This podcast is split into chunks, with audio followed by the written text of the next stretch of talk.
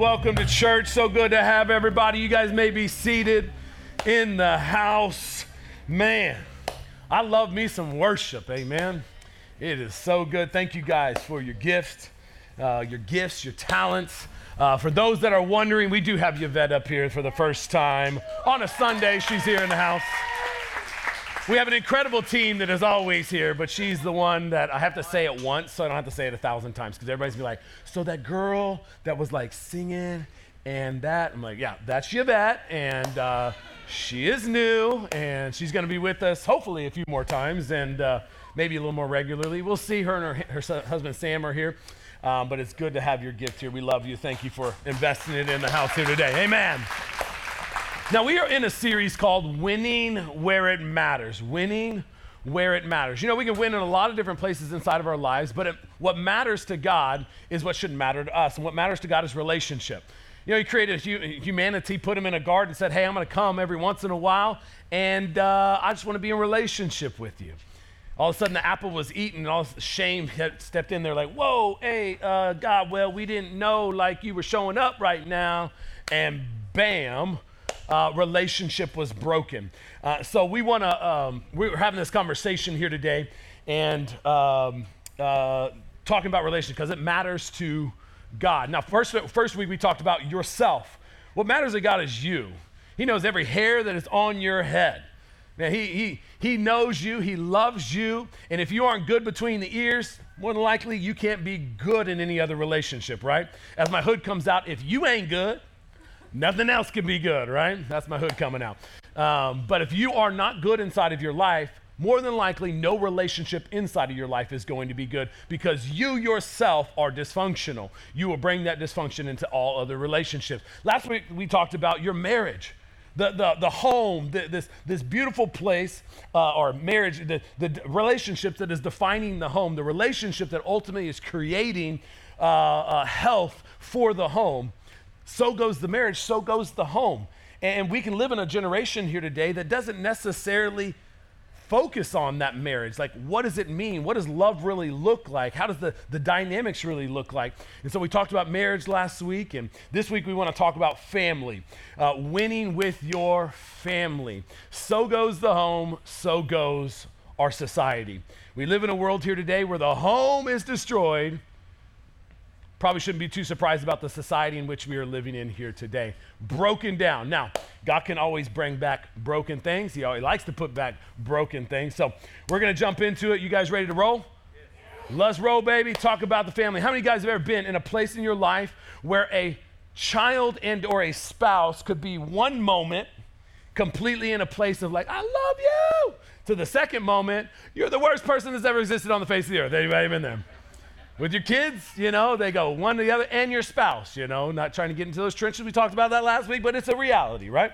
We live in a world that can be high highs, low lows. You know, I, have talked about my daughter, Brinley, who is a challenge. She's two years old, but she's completely different than her sister. She is our child that literally can be one moment kicking, scratching, screaming, I don't like this, I want it, I don't get it, you know to I love you, I love you, dad, I love mom, I love sister, we're one big family.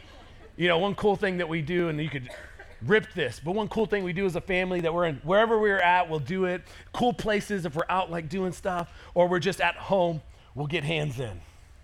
And it's got to be in order because Bryn makes sure it's in order. Daddy first, then mommy, then sister, then her. And then we do all the reverse hands. And then we say, one, two, three, family. And it's our little thing that it's us. We're a family unit. We're for each other. We're with each other. This dynamic here. But Brinley, she's hot and cold, Miss Independent. She's at two years old already saying, Daddy, I did it myself. She's just like so proud of herself when she does it. Daddy, I did it myself. She came in yesterday with her like little gymnastics outfit on, like a little onesie. And she's like, Daddy, I did it myself. Which means she put it on herself. I'm like, cool, you did it. That's awesome. But she's like, could be one or the other, super, hoo, hoo, ha, ha. It's a lot of that. Now, who does this sound like? I mean, if you're in here, who does this sound like? That kind of like one moment it's all good, the next moment it is not. One moment I love you, the next moment I don't. Anybody? Who does this sound like? Don't hit your spouse. I know what you're trying to do right now, okay? You're to lose some points, right? You know what it sounds like? It sounds like you and me. That's who it sounds like. You know why? Because how many times are we like that with God? It's all good. My God has blessed me. I'm empowered to prosper. Amen. My God is good. You know, I prayed for this and He did it. I serve a good, good God. Glorify God. And then the next moment, something doesn't work out. We're, God, where have you? Has thou forsaken me? I don't like you, God. You know, we live in that like up and down. It's us, right? How many, how many of us are going to get to heaven and all of a sudden we're going to have a realization of like, oh, see, God, we didn't see you doing it like that. And if you would have just came down and told us, then we wouldn't have had that problem, you know. And that that guy, that girl, we oh, we see now that that wasn't it. Okay, right? That how many of us live in that realm, right? I think a lot of us are going to get to heaven we're going to start like we'll be right there like what in the world? We if we just trusted, pressed into that, we would have been in a much more uh, much better mental and emotional state just to trust God that His plans are good for us, man, as we move forward inside of our lives. And a lot of that in this dynamic when it comes to the family is the same way. There's ups, there's downs, there's all arounds. But if we just trust God, God's at work in the mix of it. We just got to be continue to be moldable and shapeable in the process of leading inside the home and, and carrying out our roles and responsibility. The home is so powerful. It's immensely powerful. There's so much going on inside of the home. We got to be careful that if we don't see the value of it, we won't put the proper time into understanding it and developing ourselves in order to lead it. We got to be extremely careful. Jesus was confronted by some Pharisees and Sadducees whenever he was doing miracles and healing people, and they wanted to accuse him of being a prince of demons. Like he's a prince of demons, he's in cahoots with the enemy, um, and, and he's getting all this accusation. Well, he would come back and say, Well, how, how can I be in cahoots with the devil? How can I be, uh, cahoots, that's a great word. How could I be uh, partnered with the devil? I'll say it that way. How can I be partnered with the devil? You know, what does this look like? You know, uh, how can a house be um, splintered in its purposes or divided inside of its purposes and continue to move forward? You know, any house that's splintered or divided in their purposes is going to fall. So we say this in Mark chapter 3. Mark chapter 3 says this Similarly, a family splintered by feuding will fall apart. So the reference, direct reference inside of here, if you're taking it in context, is not directly towards the family, but if Jesus uses a family uh, a principle here or a parable here, he's using this to say, we, I think we can take it from a family dynamic. Any house that is splintered by feuding will fall apart. Any house that has division, any house that doesn't have the same purpose, any marriage, it's going to fall apart. And so we cannot allow this inside of our dynamic of family today, inside of our relationships and marriage. We got to be wise enough and old enough and mature enough as uh, adults to say, if this is going on in this house, according to Jesus, it's not going to stand. It's going to fall apart. We, we have a responsibility as parents and as adults to say, this home has to be the best thing possible to produce the best possible children that we can. That is our responsibility. Now, oftentimes you see pictures like this, us uh, every single week. This is me and my wife and our girls, and it's all good in the hood. But really, the picture, any type of family picture, should look like this. This is how it should look like. We are all test dummies on this big journey to figure out what in the world we're doing. We just hope that we look like this at the end of the journey. Let's be honest, right? We hope we get to the end of it, we're like, okay, we were all test dummies, and we actually look pretty good, right? On the journey, we did not get tore up from the floor up, yes, tore up from the floor. It's the reality. We're all on this journey together. And in, when it comes to the family dynamic, we want to succeed. Now, number one, if you want to write this down, the first thing we got to succeed in is God's, fam, uh, God's design for the family. If we're going to win with the family dynamic, we got to win with God's design. We can try to figure out man's design and how they want to do it, how they want to operate, all that other stuff. But if we're going to win, it's got to win by God's design. We're followers of Jesus Christ. We're not just creating good things, we're creating God things. We're creating God things that's going to be sustainable, it's going to last et- for eternity, right? We want a healthy society built on godly principles. So, number one, we talked about this last week. And just to start it off for this week, Math, uh, Ephesians 5.33 says this, from the marriage dynamic, love and respect. Husbands, love as you love yourself. Women, respect your man, okay? Respect your man. I just like saying it that way. Respect your man. Husbands, love your wives. Pursue them, value them, give of yourself for them, go over and above for them, love them. Women, respect your husband. He's not a dirt dirt bag, you know, deadbeat. He may be acting like that, but that's not who he's called to be. So see them as God sees them and see them for who they can be. Respect them, love them, uh, empower them, strengthen them, do your best to serve them. Same thing on it's a, vice versa, right? We live in a dysfunctional society, so it's going to take some mature individuals rising up to live something rather than ha- living something and being something rather than having to always reciprocate it. And so we got to rise up in a generation, whatever it is, you got dysfunction going on in your home, you got dysfunction. So let's jump into that. There's dysfunctional homes in which we live in here today, right? There's dysfunctional homes. But the design around that home is an Ephesians uh, 6 conversation that you would flip over and say, okay, well, what as parents is our responsibility? As husband and wife, this is the health that we're creating. As parents, what are we creating? When we're creating children, we want them to obey your parents because you belong to the Lord, for this is the right thing to do. Honor your father and mother. This is the first commandment with a promise. If you honor your father and mother, things will go well for you, and you will have a long life on this earth. Right? So every parent inside of here would say, Amen. God's design is that the children inside of the home would obey and honor their parents. Now, is that the starting point? No it's not the, the starting point.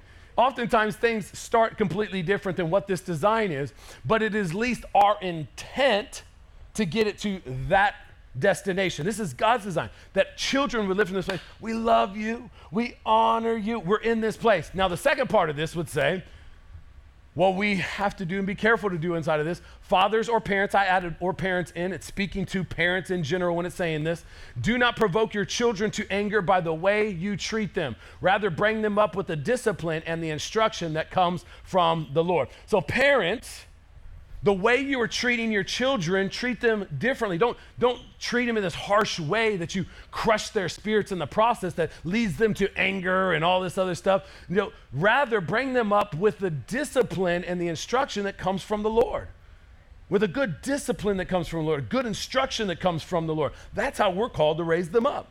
So there's a healthy way to do this, and this is the way I would say uh, we should, or this is the unhealthy way in which we should do it. Let's look at this cycle first. The unhealthy way that a family operates, and you may experience inside of the, the family you grew up in, it may be like this right here. You may have had a parent, or you may be a parent here today that is operating from a place of fear.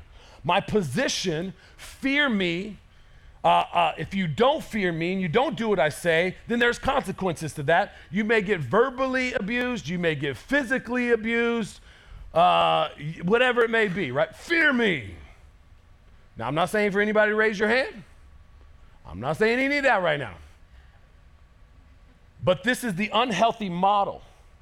Fear the position. I am your father and mother. Fear me. Right? Harsh. You know what that does? Well, I'll honor you for the position, not for who you are. I'll obey you because I don't want to deal with the consequences. I don't want to deal with those consequences.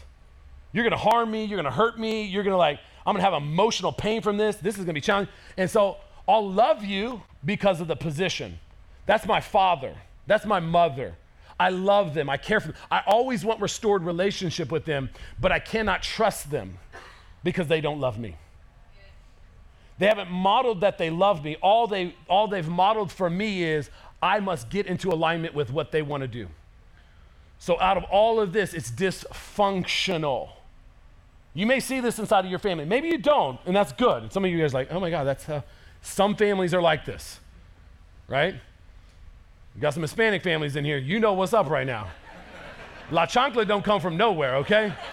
Let's be honest. La chancla is a real deal holy Holyfield thing. Our mothers love us though, right? You know, you know. But there's some, it, it gets twisted inside of here, right? It's really twisted. But there's a healthy model that God has called us to live in. This is, I would say, the healthy model. We, we start from a premise of love. This is what God's design is for us. God loved us, right? He, his love, this is the start of the conversation when it comes to a, a relationship with our Creator. Yet while we are sinners, Jesus, right? Yet while we are sinners, Christ died for us. There was this act of love that was done. I see the best in you. You don't have to be perfect. You don't have to have it together. But who I am is want to display to you that you are valuable, that you are worth it. So I'm going to do something on behalf of you. This is the agape love that comes from a heavenly father, that it's not conditional, it is his placement towards us as humanity. This is our heart as parents. We want to live in that agape space to say our kids can fail, fall short, make bad choices, live, you know, do things directly against our authority, but they'll never lose our love. They'll never lose our love. We're here. We love them. We care for them. Right? We want to support them. We want to build them up. We want to lift them up. We want to encourage them. Right? And through this, if you get a good, healthy model on that, honor is very easy for our children. My parents love me. I honor you. You're my, you're my dad, my mom. I love you. You love me. I love you. I will honor you for the position in which you have. You ask me to do something. I trust that you have my best interest at heart. You want something better for me that maybe I don't see. You've modeled that in the way in which you live. So I'm going to obey you. All good. I get it. Now, there's some issues here whenever they're teens. We get that, right? But the position is there's already been rooted and established love inside of our lives that this becomes easy, an easier conversation. That when it comes here, we respect them. I respect my mom and dad. I respect them for what they have done, how they have loved me, how they've cared for me inside of my life. Yeah. And the cycle just goes on and on. That's a healthy model. Isn't it interesting that the model would pr- pretty much reflect the, the model that Jesus has for us? Here's the Jesus model. Let me give you Jesus, who is love. Because of what Jesus has done, we honor him and value him. We obey what he's asking us to do in our lives and how we're living. We're losing our life, giving up our lives. We're not hanging on to it. We're grabbing hold of our cross. We're following him. We're obedient to his word because of what he has done for us. He loves us. Amen. And so we just continue to live a life of faith and love towards him. Just like that. It just keeps on rolling, rocking, and rolling. Now, 1 Corinthians 13, if love is going to be the premise of a healthy household, we got to jump into a conversation that often you hear inside of a wedding ceremony. And maybe for a few of you guys that are sitting really close to each other but don't have a ring on it, maybe this will be in yours in just a few months, uh, whatever it may be.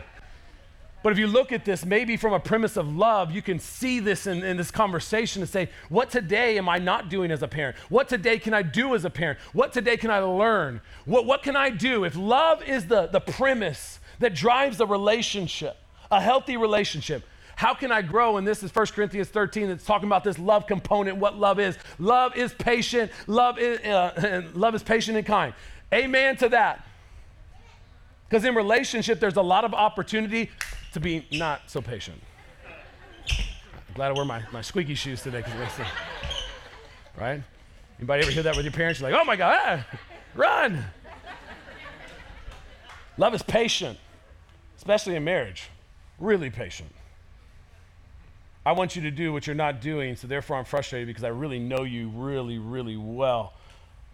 Really well. Patient and kind. You've hurt you, you hurt me, you harmed me, you didn't do something I wanted you to do, you haven't hit my expectation. Patience. Children, you keep on failing and making the same mistake. Patience. Kindness. I'm gonna, I'm gonna respond in who I am, as we talked about last week with triggers, respond in who I am, not in what you've done, because I love. Love is not jealous or boastful or proud or rude. It does not demand its own way. It is not irritable and it is not, does not keep record of being wronged. Amen, marriages, women. Um, verse number six. It does not rejoice about injustice, but rejoices whenever the truth wins out. Love never gives up. Love never loses faith. It is always hopeful and endures through every circumstance. This is love. Right? Faith, hope, and love, it says at the latter part of this chapter. And the greatest of these is love. Love is the premise that drives the relationship. If you are a parent inside of here, it does not matter what you accomplish inside of life if you don't have love. First part of this is what it's saying. You can do all these incredible things inside of your life, incredible musician, all this stuff. But if you do not have love, it doesn't matter how spiritual you are, doesn't matter how much Bible you know, doesn't matter how well you can sing, how, how well you can serve inside a church. If you don't have love, Paul's saying you are only a noisy gong and a clanging cymbal. And I'll tell you right now, if he got on that puppy right there and started hitting those noisy gongs and clanging cymbals, it would be really, really annoying. And so, if you don't want to live an annoying life by the life in which you are leading that does not start from a premise of love, more than likely you should hone into this to say, how am I, how can I love better? As a parent, how can I love better? How can I operate in patience and kindness more? How can I operate in this place where I'm uh, slow to anger, all of the fruits of the Holy Spirit inside of my life? And I, in every circumstance, man, I'm just patient and I'm kind through the process. How can I do that? It's something we all got to focus on because here's the deal we're leaving something, and the legacy I think we want to leave is this right here. We want to leave a legacy of generational health. We want to leave a legacy of blessing inside of our family, the next generation. We may be living in this right here today, and you may be living right here with generational dysfunction on what you've lived in inside of, inside of your life. Hey, we get it. A previous generation has lived something they have. That's fine. But you're a, you are a new creation in Christ Jesus. You are a parent here today. Are you in this place to say, I'm not going to live from that to create generational dysfunction? I'll just tell you today, for all the religious people in here, well, it could be a generational curse. The curse died on the cross. Stop with the generational curse deal and the super spiritual stuff. This is a generational dysfunction. Bad behaviors passed down to the next generation that you are a grown backside adult that get yourself in gear to say, I'm going to be something new because of what good work of Christ inside of my life. I will not repeat bad behaviors because I've grown up. I'm not a, an adolescent in extended growth where I have a body of a grown man, but I have an emotion emotional state, a spiritual state of a child. I'm grown. I'm grown up. I do not want to create generational dysfunction. It is our responsibility to create this inside of the home. You know what the home is? The home is a personal development program to get kids from point A to point B. That's what we're here to do. We are all here to say, hey, our children, we want to get them to 18 where they're not just leaving the house, they know how to live when they leave the house. There's a lot of kids leaving our house today that don't know how to live. That's why the whole idea and the connotation around kids that go off to college, these kids get crazy. Why? Because they didn't have a parent inside of the home teaching them the characters and values and purpose inside of life. And now they're wilding out inside of college. Not saying you did, I'm saying your kids might. I know a few of you guys. Don't act like you sitting there like, yeah, damn, right there right? There is so much chaos and sin that is lived out in college today because there's so many young people that don't know who they are. And everybody else is trying to lead them in how they should live and what they should value. And usually in that corrupted society, the values don't line up with biblical principles. Ah. We got to be careful in our world today. Now, I was thinking about it. What is our responsibility as parents? Our responsibility is to send these kids out of the nest. But you know what kids look like whenever they first enter, you know, in, first in our homes? This is what they look like. you know what kind of bird that is? Anybody know what kind of bird that is? This is a bald eagle. There you go. They're going to look like this someday. There we go. It's going to look like that someday.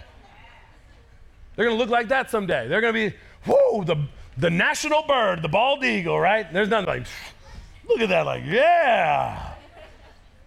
Here's the deal they start off looking like this. They start off looking crazy, acting crazy, looking a fool, right? Our responsibility is to get them to turn into a bald eagle looking like this. But how many of our young people today look like this on the outside, but actually look like that on the inside?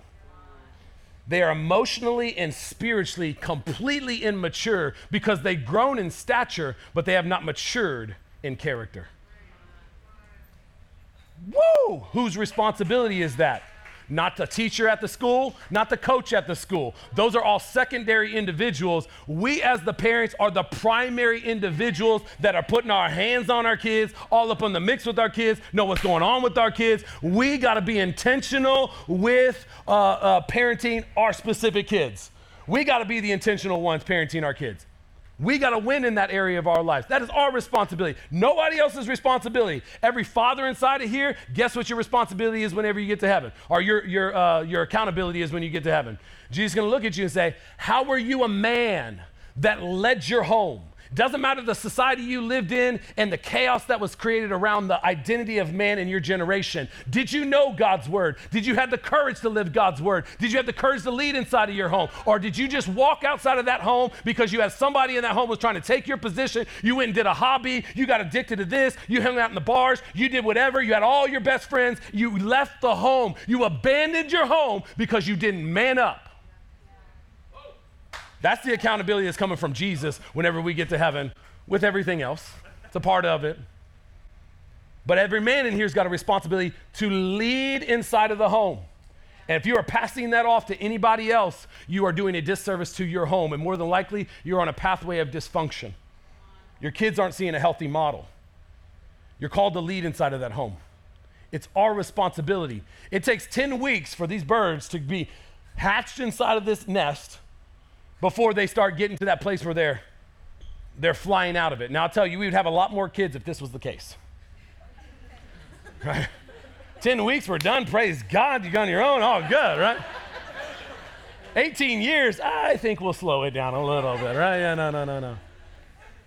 But what you find inside of here is there's two parents in this eagle's nest that are developing. They both are, you know, uh, they both care over the egg. Both of them sit on that and make sure that it's being, uh, has the right temperature, everything. They're both building the nest. They're both engaged in the process to get that little bird to a place where he is soaring in all that he was called to soar in. That is the same thing on our responsibility. We are the coaches inside of our home. We are the individuals that have our hands in the mix. We are intentionally developing them. So, the first phase of this, I would say, is this phase number one we are the commanders inside of our home. Between the ages of one and five, we're the commanders. What does that mean? We're saying, this is how it's done, this is how it needs to be done. You know, these are the parameters right here. We're the commanders. We're, we're commands all the time. Those kids are trying to figure it out. If you've ever had kids one to five, you understand this. I'm in the middle of it right now. The best encouragement I got was this stage will pass, which is not very much encouragement. He's saying, just wait until the stage is over. I'm like, when is it over? God help me. But when it comes to correction at this age, the one thing, the things that you want to correct in is disobedience, dishonesty. You want to correct in those things. And um, there's another dis in there. Do I have the dis up here? No, I don't. Okay, so but in this area, the dishonesty, the disloyalty, and disrespect. There you go. These are the areas that you want to be, you want to correct in. When your children are disobeying or, or disrespecting somebody or doing any of that, you want to live from a place where you're you're correcting them. Like that's not how we operate. That's not how we do that. You're giving the commands. You are directing. You're the commander. They're looking for you for, for guidance. They don't know how to do things. There's a lot of that going on. Don't know how to do it. How do I, how do I get this done? So they're looking for you to guide and direct. Uh, and help me. Now, a key, key thing at this stage right here is that we don't cry over spilt milk. Very good, very good. You're in it. All right, good, good. We don't cry over spilt milk. How easy is it is easier for us at this stage when we're the commanders to have kids after we're tired, right? The worst thing you can do as a parent today is have no margin for your kids. The worst thing you can do. You know, you have, you're not intentional, you're not you know, uh, specific, you're not like building it in. You're, you have no margin for your kids because you wake up, you put them together, take them off to school, they're there, you go to work, work, work, work, work, you go pick them up, you get home, they're gonna make food, you get ready for the bedtime deal, you got about two hours in between there. Spilt milk, we'll just go off that analogy, a lot of stuff happens. Spilt milk represents a lot. Spilt milk, how easy is it in the low amount of margin, the, the lack of margin we have emotionally and, and, and physically to be like, what are you doing? Gosh, you're so stupid. How many times do I got to tell you this? Why did you do this again? And we step in not being loving or kind and we crush spirit. They're just trying to figure it out. They're clumsy. I mean, I'm, me included. Bryn, oh my gosh. Now, here's the deal Bryn with my car. Oh, Jesus is Lord. with my car, in the back of my car. I should have had, she didn't have this anymore, and this is a lesson learned. She took a full yogurt and just because poured it out right in the back seat. like looking straight at me, like, say something. now, you better believe your boy wanted to be like, What are you doing? I wanted to, and I did. Um, so, help a brother out right now. But I quickly had to grab his. arm. What are you doing? You're so um. Oh, well, okay. Thank you, Bryn. I'm gonna have to go clean that up now. My car's gonna smell like not good for a while. Awesome, right? But it's very easy in this stage as we are, they're just like trying to figure things out to crush spirit. And it's very easy to start generalizing things, right? They're just young and they're trying to figure it out. The second phase is 5 to 12, right? We're personal trainers at this stage. This is what we are. We're the personal trainers. We're the individuals like, okay, let me show you how it's done. I'm gonna tell you how it's done. I'm gonna show you how it's done, and you're gonna see me live this thing out. You're gonna, like, it's all gonna be here. I'm the personal trainer. I'm in this, I'm invested in this, I'm giving you my time. We're here. I'm, I'm with you. Let's go. This time is like they're trying to you know, figure things out. They're trying to get a little bit of an independence right here. You know, they're working on it. They're, they're stepping out. They need the coaching, though. They need to be told. They need to be constantly told. They need to be taught, like, what is the reasoning behind that? You can't just live in, right, the authoritative state of fear because I said. The best thing you can do with your kids is explain why. If they have a why, that why will be everywhere else inside of their life. You can say one why and all of a sudden it attributes to 10 other things inside of their life. So rather than having to address 10 things, you can say one why, and now you empower them in order to lead their lives in those 10 other things by their own accord, their own decision making. Because you taught them, you trained them, you developed them. This is the personal development program. You developed it in them. You didn't just have to authoritatively lord it over them. You're pouring it in. You're the personal trainer at this stage. You know, the next stage when you go to 12 from 18, this is the stage where you are the, um, what's the next part? You are the counselor and the coaches. There you go. You're the counselor and you're the coaches. The key part of this stage right here, from counselor to coach, in this key stage, you are, uh, you are taking them from dependence to independence. It's my, like, trying to figure this thing out. I'm dependent on you to do this. Now you're moving them from dependence to independence. This is where the statement I come in on like you are putting in them by teaching and training 5 to 12. Now you are allowing them step out and they've already have a few experiences. You're giving them a little bit more freedom. You're asking more questions. They're making decisions. They're going to fail morally. They're going to fail leadership in their lives. They're going to do things that are out of alignment. You can't get around that. Every teenager did it and you did it also, right? You did it too. You did some crazy things. You made some bad choices. You tried to get out of some things, right? You did. They're going to do it too. So if we constantly fear, why are you doing? It's a part of their development process, teaching, coaching, training. We're the counselor saying, hey, that's not going to lead to what ultimately you want to see inside of your life. Right?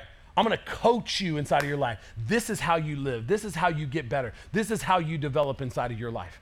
That is where we're at counselors and coaches, directing, coaching, training, teaching, all that in that stage, trying to get them independent. Now, here's a key statement that needs to be made. Every mother inside of here, that you have a dysfunctional relationship with your spouse and you have sons, you have to be really careful to not make those sons your emotional support system. If you do, you will stifle their growth if they're doing for you what your sp- husband should be doing, you got to be really careful that all of a sudden you're not like helicopter mom in all this stuff. I love you, uh, you know, all that other stuff.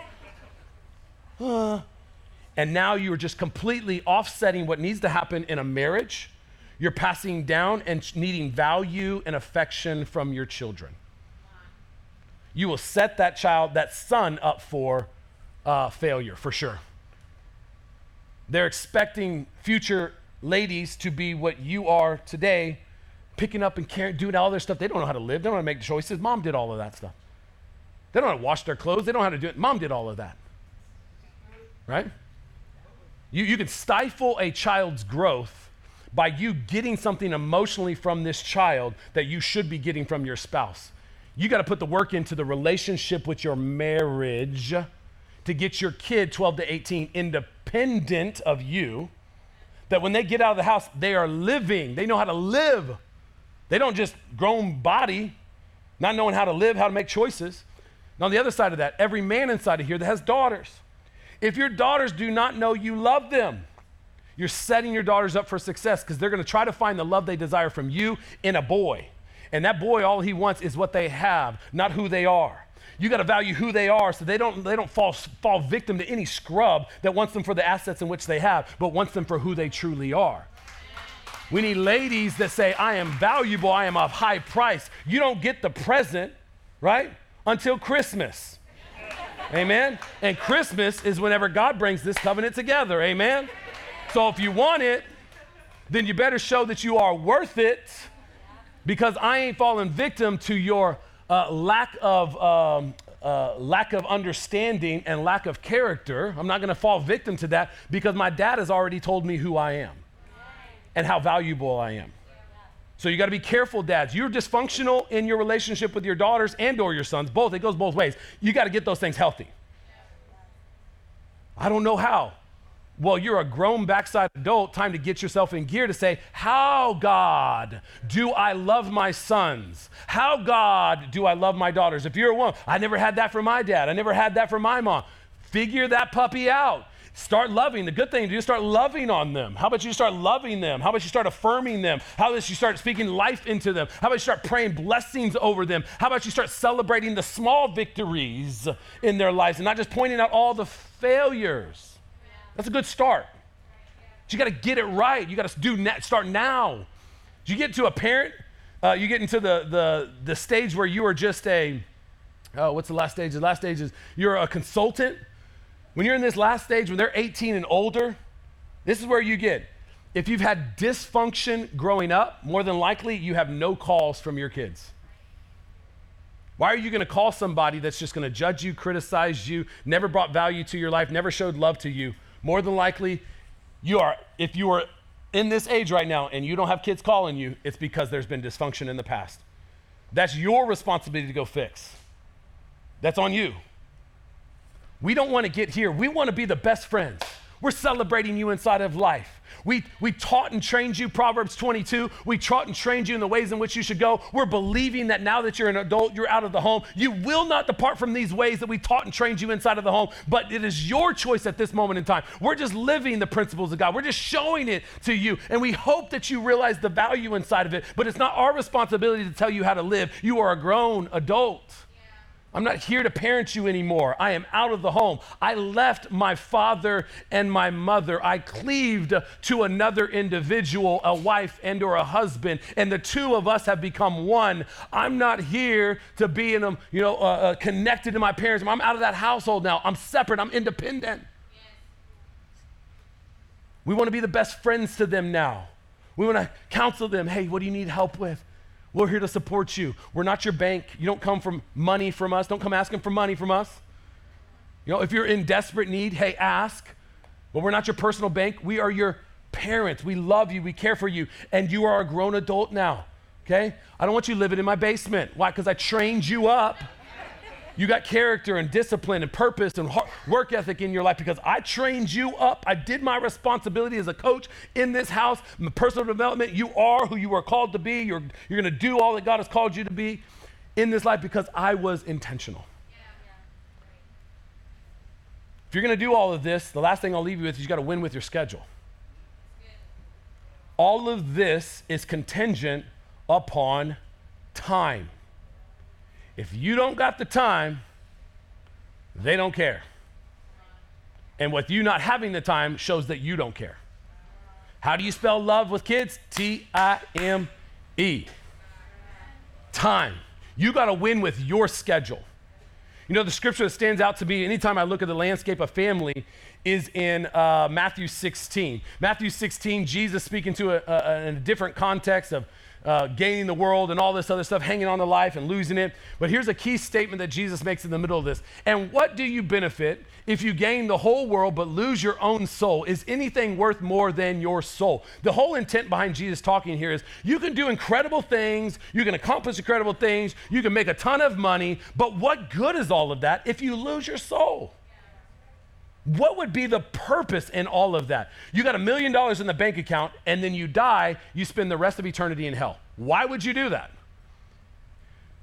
You don't want so much blessing that you lose sight of God in the process because you will undermine your walk with the Creator because you've looked at what you have and thought it was better than what God could provide. Although you lost sight that God had provided it the whole way, all of it anyway. Every good gift comes from the Father. Every good gift. So here you are in this place. What good is it to gain all of this and lose your soul? I would say it this way when it comes to your family and what do you benefit if you gain the whole world but lose your own family in the process? Is anything worth more than your family? Outside of Jesus, if you are a, mother or father, there is nothing more important in your life than the family dynamic you are living in here today your spouse and your kids. Nothing else is more important. Nothing else. I don't care what you are doing today, nothing is more important than that in God's eyes. You can live with dysfunction in your upbringing, not feeling like you were valuable, that you could do it. You could be living as a workaholic today, trying to receive all these accolades and accomplishments inside of the world, get everybody to say, wow, look at that individual. You can make a million dollars, hundred million dollars, one trillion dollars. You can make all this money and lose your family in the process. What good is it? Everything's got to be in parallel, everything's got to be in balance. You can gain, but you got to schedule it in. You got to be intentional about your family. It's got to matter to you. If it matters to you, you will change your schedule to be present for your kids. You will do it. Well, my boss was saying that I got to stay late. Well, tell your boss, no, because my family is important to me. I value them, so I got to be home at this time so that I can be present for my kids. I can't do it. You have to be willing to say, I will lose this whatever, because I want to make sure that my family is good because I don't want to lose that. I love the story of an individual, Jim Sheppard. He's a CEO of a, a consulting company in the church world, highly, uh, um, highly influential, uh, very successful guy. He said every Tuesday, doesn't matter where he was inside of the nation, he would fly back to be at his daughter's basketball game. He would fly back to be present at the basketball game. He'd be there, he'd cheer for her. They would go to eat after, and then he would jump on a plane and fly to wherever else to be back on Wednesday for whatever else development he was doing. At 18 years old, that girl put in a senior note that they wrote to their parents Dad, I remember when you used to fly from everywhere inside of the country and you would come to my games and you would cheer for me and you were present and you were there. You cared. I remember that. You know, Ellis just had this performance this last week. She's in a Spanish immersion school. They only speak Spanish to her. She's learning about Peru right now. And they had this little performance this past week on Thursday, this performance about Peru, and they're doing a song or whatever. And Heather couldn't be there. She had a surgery and she was running from here to there and all that. She couldn't be there. But I could change my schedule to be there. And so I did. 10 o'clock, I showed up. You know what's crazy? Every single one of those kids, they were walking out. The first thing they did before they this looked at the landscape of everything that's going on, they were looking back at where their kids were. They sat down, or look, looking at where their parents were. Of all this class right here, this is uh, Ellis's class. Look how many of these kids are turned around saying, Where are my parents at? Are my parents here? Are they present? Do they care? You can't always be present, don't get me wrong. But if you are a parent inside of here, you want to work in collaboration with your spouse that somebody is always present. Because this is what kids are doing. If it matters to them, it mattered to her. She got a whole Peru song of me padu, me padu, me padu, me padu. I mean, it's the.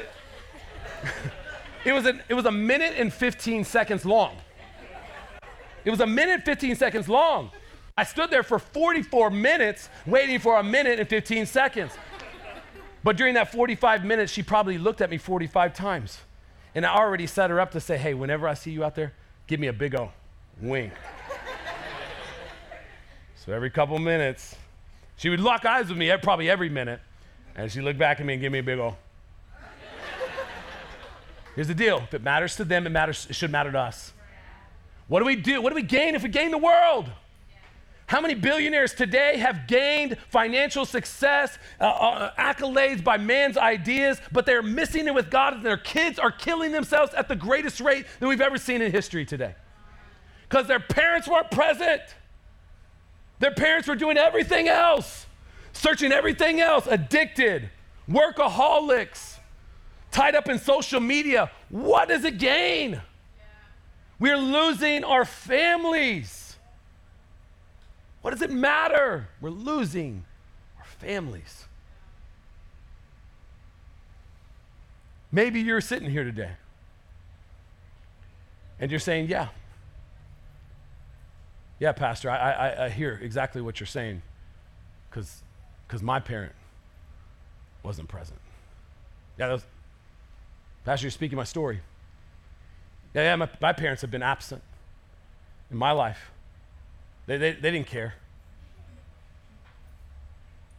Maybe you have gone through the dysfunctional place where it was all fear. And in that fear place, when it came down to living, you experienced the verbal abuse. You had the parent telling you that you are never going to add up, you're never going to make it. Maybe you did have a parent that just didn't care about you. Maybe you did have the parent that physically laid their hands on you. They were aggressive, they were physical with you, and you walk through that pain. Maybe you have a parent that spoke just criticism over your life and your existence. Never spoke value. Maybe that is you. Let me just say it today. You never you may never receive the apology that you deserve. You may never receive the apology that you deserve. But I pray that you heal anyways. I pray that you heal anyways. I pray that you say, okay, they're, they're not in a place where they even recognize it, they even understand it. My parents, you know, they, they don't even understand the, the dysfunction. My parents are just trying to live today and on. Maybe, maybe you have kind of patched some things together with your parents and you're out of the home now and you're, you're a parent yourself and you're trying to get things right. And you're expecting at some point in time through this relationship that you have, this patched relationship with your parents that at some point in time they're going to come back to you and say, Hey, sorry all those times I verbally abused you. Hey, sorry all those times I was really, really harsh with you. Sorry all those times. I mean, you're expecting that. Here's the deal it may never happen, but I pray that you heal anyways. This is what Jesus has provided for us. We may have a ton of scar tissue from our upbringing. That scar tissue does not have to carry over into dysfunction in our parenting because we want generational blessing, generational health. We don't want generational dysfunction. I'm to have you guys stand up just for a moment here. And what, I want to do in here is I want to pray over us today. That maybe today you are the father that has been the harsh one. You are living from a pl- position of fear. You know, if your kid said, Hey, you know, what, what do you think about your dad? Love would not come out. What do you think about your mom? Love would not be the first thing on their mind. Maybe this is you today. You're sitting here today and you're like, man, I'm going through it. Yeah, I, I, don't, I don't think that. I, I think the dysfunctional, man, it's just all fear and it was all positional. It was all who they were. It's not based on what they've done. The sad thing about our society today is when we've seen dysfunction, as much as we don't want to re- repeat it, we do. That is the sad thing about our society. Transformation through Jesus Christ can change a heart that we are the new creation we don't operate in that, oh, that angry, emotional state to try to push people down for our own value. We, we lift people up based on the value Jesus has shown in our life. Maybe you are living here today and you're repeating those behaviors. Maybe your schedule, maybe it is work, maybe it's a hobby, maybe it's social media, and you are completely absent from your spouse and or your children. Time to stop. It's time to change it. It's time to say enough is enough. What in the world are we gaining at the expense of our families and possibly, more than likely, our own soul, as Jesus said it? Can we change it? Can we shift it up? Can we say, no, we're going to win in these areas of our lives? We want God's design. We want to be intentional parents. We want to be individuals that win with our schedules. We're going to change all of this up. We'll, we'll turn our world upside down in order to create healthy families. Well, change our schedule so that if my kid is at anything, yodeling competition, whatever it may be, when they look back, what are they going to see? They're going to see one of us standing there saying, You're the best yodeler there ever will be. Are we willing to change it? Are we willing to shift it? Are we willing to say, we may never get that apology, but we're going to heal anyways? We're going to heal for the sake of our children, for the sake of our marriage. What God has brought together, let no man separate that. Let no thing separate that. So if you're here, they're going to sing it. Just give me Jesus. They'll sing it behind us. But I want you just to sit there and rest in this place to say, I want to be healed by Jesus. Take all the scar tissue away, Jesus. Every word that's been spoken, everything that's been said, every action that's been lived. I want healing. I'm going to pray over you guys as they sing. God, we come to you, Lord. We thank you, God, for your grace. We thank you, Lord, that you see us for who we are, the value of who we are, God. We are your children. You're willing to give the best for us. You gave the best for us. Lord, you provided a way that we can find complete healing inside of our lives. We can be in right relationship with you. All the dysfunction completely dealt with in one prayer, salvation prayer. We can be healed and restored. We can be set free from the chaos of our past. That's you today that you need to receive Jesus. Say, Jesus, come into my heart, change my life, make me new today. I receive you. I'm a sinner, I'm broken. I need to be put back together. Father, for all the marriages today that are operating in dysfunction, they're allowing dysfunction. They're a splintered home that you speak of that is going to fall apart. They are living on a ticking time bomb. Lord, I pray in Jesus' name. Father, you give a, a conviction on the inside of them, God, that every wound from their childhood, every emotional and spiritual immaturity that they've allowed to exist in their marriage dynamic would be dealt with today, no longer. No longer do they accept this reality. They fight for what matters, the relationship that defines the home. Lord, I pray as health is found in marriages today, it flows throughout every square inch of the home. Father, as you heal people, you're healing children, but you're also healing parents. And those parents are parenting children. So, Lord, I pray for health to flow out of parents here today, God. That, Lord, love would flow in and out of them as they freely receive it from you. May they freely give it to their children. May they instruct them and guide them. May they not be uh, uh, confused by the, the differences, God. May they be wise in their approach, God, on how to instruct, how to develop, how to teach, how to encourage, how to build up, how to support. God, give them the wisdom necessary to do so. Jesus, you can bring all things together. We pray you would do that now. It's in your name we pray, Jesus.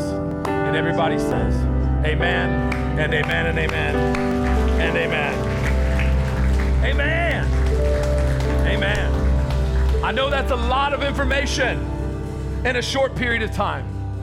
It was like eating at a buffet for 45 minutes. I get it. And the plates just keep on, Chama Gaucha, right? They just keep on bringing the meat. You're like, no. But you may never get the apology heal anyways. If you took anything out of it, adjust your schedule. Your kids spell love T I M E. They don't care how much you know until they know how much you care. Get in the mix to love them. Amen.